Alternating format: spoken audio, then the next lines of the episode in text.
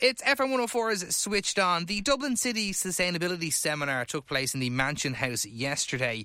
The event heard calls for greater strategic support for businesses and shared the best practices of cities leading the world in energy efficiency and carbon reduction. To chat more about that, I'm now joined on the line by the CEO of Dublin Town, Richard Guiney. Richard, hello, how are you? How are you? It's I'm good not, to talk to you. Thank you very much. Not too bad at all. Great to talk to yourself as well. So, Dublin Town, the collective voice of businesses in Dublin city centre, says it wants to work with all stakeholders to maximise the city's green potential. What exactly is the city's green potential? Well, look, you know, climate change is a reality, and there's going to be change. We're going to need to adapt to um, what's coming down the tracks. And I think, look, in terms of where we're going to be, the 2020s are going to be a really era defining decade. And I think we, we all need to work together to make this work um, for everybody, for the public, for businesses, for people who are visiting, and also for those who want to invest uh, in in Ireland. And you know, as a country that's very heavily dependent on inward investment, I think we need to have an eye on our international reputation, and that means we're going to have to do things like uh, address climate change, do things like create uh, positive energy districts. That's where we would uh, basically have heat districts where we're using heat that's generated from data centres, for example.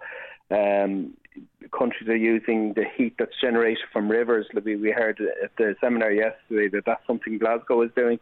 Um, even using heat that's uh, generated from sewers, um, you know, that all of that kind of heat that, that's generated, that we use it actually positively. Uh, it's renewable, obviously, um, and we reduce our, our carbon emissions. And you know, we've we've heard uh, other cities around Europe that are drilling into the ground, into the earth's core to develop uh, positive energy districts, and that heats entire districts uh, for the long term. So you know, you have sustainable um, and renewable resources. You're not importing from uh, other countries, and particularly countries that you know are less than stable. Um, and you're reducing your carbon emissions dramatically. So there is a capital investment. Um, I think everybody's got a, a role to play in, in, meeting those costs, particularly the states. But we can also get money from Europe to, to do these things, and um, you know replace the the cost of of um, using uh, fossil fuels to create that uh, capital infrastructure. And once it's there, it's there forever, you know. So I think we, we just need to be very ambitious.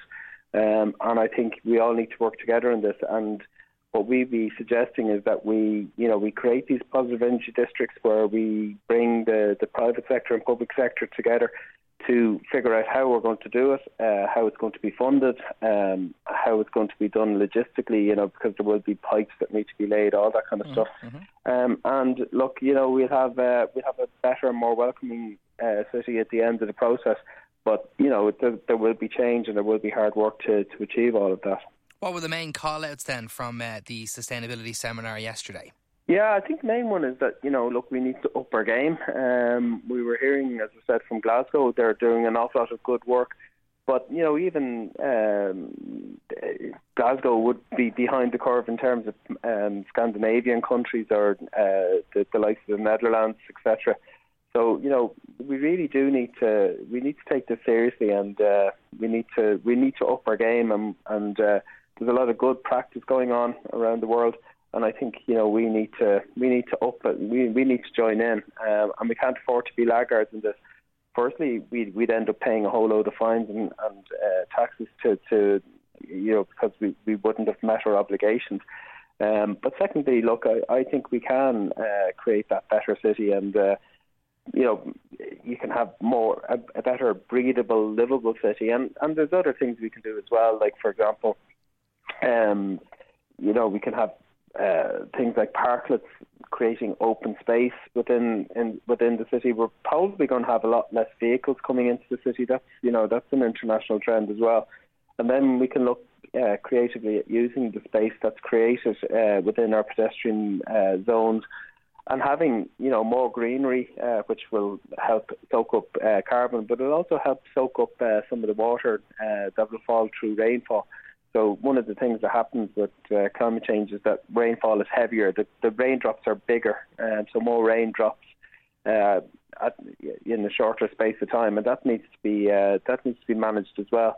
but you know we can have green spaces that uh, will help soak up the water, soak up some of the carbon, and I think we'll look better and um, again create that more welcoming city for everyone. Can we focus on the vehicles in the city centre just for a second and sure. the fact that you kind of represent the, the businesses in the city centre? Do businesses in the city centre really want to stop vehicles coming in, especially those ones with bulkier items that you might not want to take home on a public transport? Yeah. Look, I tell you, like, so for example, in, in Dublin, you know, just uh, just under eighty percent of the people who come into Dublin spend money uh, will use sustainable transport as opposed to cars, and it's the mirror opposite in the outer town shopping centres. So the city is a sustainable option you're right. Um, there are bulky items that people want to buy. Um, and I think what we can do, there, there, there, we're not looking at a no vehicle. Um, you know, what we're talking about internationally is a, a, low vehicle. So there will be definitely a need to get uh, deliveries in. There'll be a need for emergency services. There'll be needs for vehicles, uh, you know, related to plumbing and and construction, etc.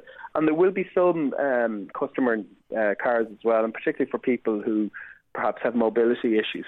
So all of that needs to be planned. But one of the things that I really think we should be doing is sharing deliveries to premises. So you know you have mm-hmm. um, a warehouse on, on the edge of the city, and you we basically share uh, the deliveries into the city. That means you have less vehicles coming in. But I also think we need to be doing things like having shared deliveries out of the city, so that basically, you know, somebody can come in um, on the bus, or whatever, uh, do some shopping, that that shopping would be delivered home, and then they can go off and meet their friends for for uh, a bite of food or uh, go to the cinema, go to the theatre, etc. You know, enjoy the full city without having to worry about bags and how they're going to get their bags home. So. I think you know we need to be. This is where I think we all need to be a bit imaginative, and I think you know certainly in terms of uh, the cost of something like that, you know, um, either that would be uh, absorbed to some extent by the retailer and maybe shared with the, the, the customer. Um, maybe it might be something that people spend a certain amount of money, whatever, that you know that cost will be covered. At the moment, obviously, deliveries are, are covered in terms of um, online shopping, uh, which isn't the most sustainable uh, way of purchasing things. So, you know, I think we can we, we can certainly be a bit more imaginative in, in terms of facilitating people to use um, sustainable transport. And I really, you know, I didn't really notice that you know in terms of commuters, you're looking at you know six, seven percent of pe- people who come into work will would say get a bike, but you're looking at one percent of people who come into shop who will use the bike. And if we create, you know, we know that the numbers who are coming in on, particularly with e-bikes and, and scooters, is going to increase. So I think we need to make it easier to make those choices. Um, we'll reduce the number of vehicles that have to come into the city, and uh, you know we can we can help people do that um, by by basically allowing them to to leave off their shopping and, and uh, we'll organise to have it delivered home. At the minute, then, obviously, it's looking like the brunt of this will fall on Dublin businesses. What type of support um, from government centrally are they providing to make Dublin greener? Well, there's certainly supports in terms of grants and uh, from the SEAI um, and energy audits, and you know that's a real no-brainer. Get you know the, the SEAI will pay for somebody to come and have a look at the amount of energy you're using, and you can only gain from that because you'll reduce the, the, the costs of uh, your energy usage. So I think that's a that's a, no, a no-brainer. But I think on the broader one, uh, it can't, you know, obviously be the full cost can't be borne by the business community, and that's where I'm saying we need to kind of cooperate a lot better. So there will be capital and, and infrastructure investments that need to be made obviously, you know, we they're they're going to have to be made. I think we're we're creating very large surpluses, and will over the next couple of years. And I do think we need to use some of that for the, for the capital infrastructure that we, you know, we need to invest in. Now, having said that, I think there is obviously, you know, um, businesses will be would be paying energy bills, and I think you know we can we can look at how we do that. Uh, you know, in a much more constructive way, so that basically we're making that contribution towards some of the capital and basically some of the piping that needs to come into uh, premises, whatever. But obviously, the the big bulk, I think, will obviously be um, will be down to the state or the state agencies in terms of uh, some some of that uh, energy production. But I do think uh, you know there, there's a role for all of us to, to to look at these costs and to figure out how they're going to be uh, paid for, and they're probably going to be paid for over a long period of time. So you know, all of that that that really does need to be worked out, and I think there is a role for all of us in, in considering how that, that that gets funded and how how it works. It looks like Dublin are doing quite well in this. I, I, note that they're among the top five global cities going green at an impressive rate, only behind, and these are cities actually that are very impressive in all manner of ways Auckland, Stockholm, Lyon, and Copenhagen. Obviously, we have a lot more to do, but we're doing okay so far.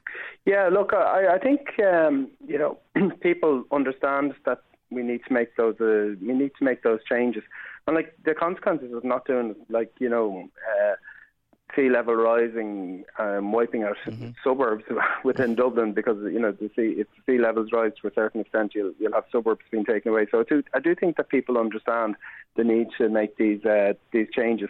And the other thing I'd say about uh, Irish people is that we're you know we're well able to to talk to each other, and, and that has allowed us to sort um, some really big problems in the past. Um, we've been quite constructive in, in terms of, you know, addressing um, problems collectively, and this is probably the biggest challenge that's faced mankind. So, you know, I do think that you know, where we all cooperate, we can, you know, we can make a real difference. Um, and I think that that really needs to be. We need, we do need to take it on to the next level. You know, we're talking to cities uh, internationally in Europe and, and beyond um, and this is something they're all taking very serious for. They're, they're taking very seriously for obvious reasons. And I, I don't think we can be left behind. I think this is one where we need to lead. And you know, when we create that, um, we create that positive reputation for Dublin, I think it will serve us well in the long term. Richard Guiney, CEO of Dublin Town, thank you very much for telling us all about uh, turning Dublin greener. You're welcome. Thank you very much.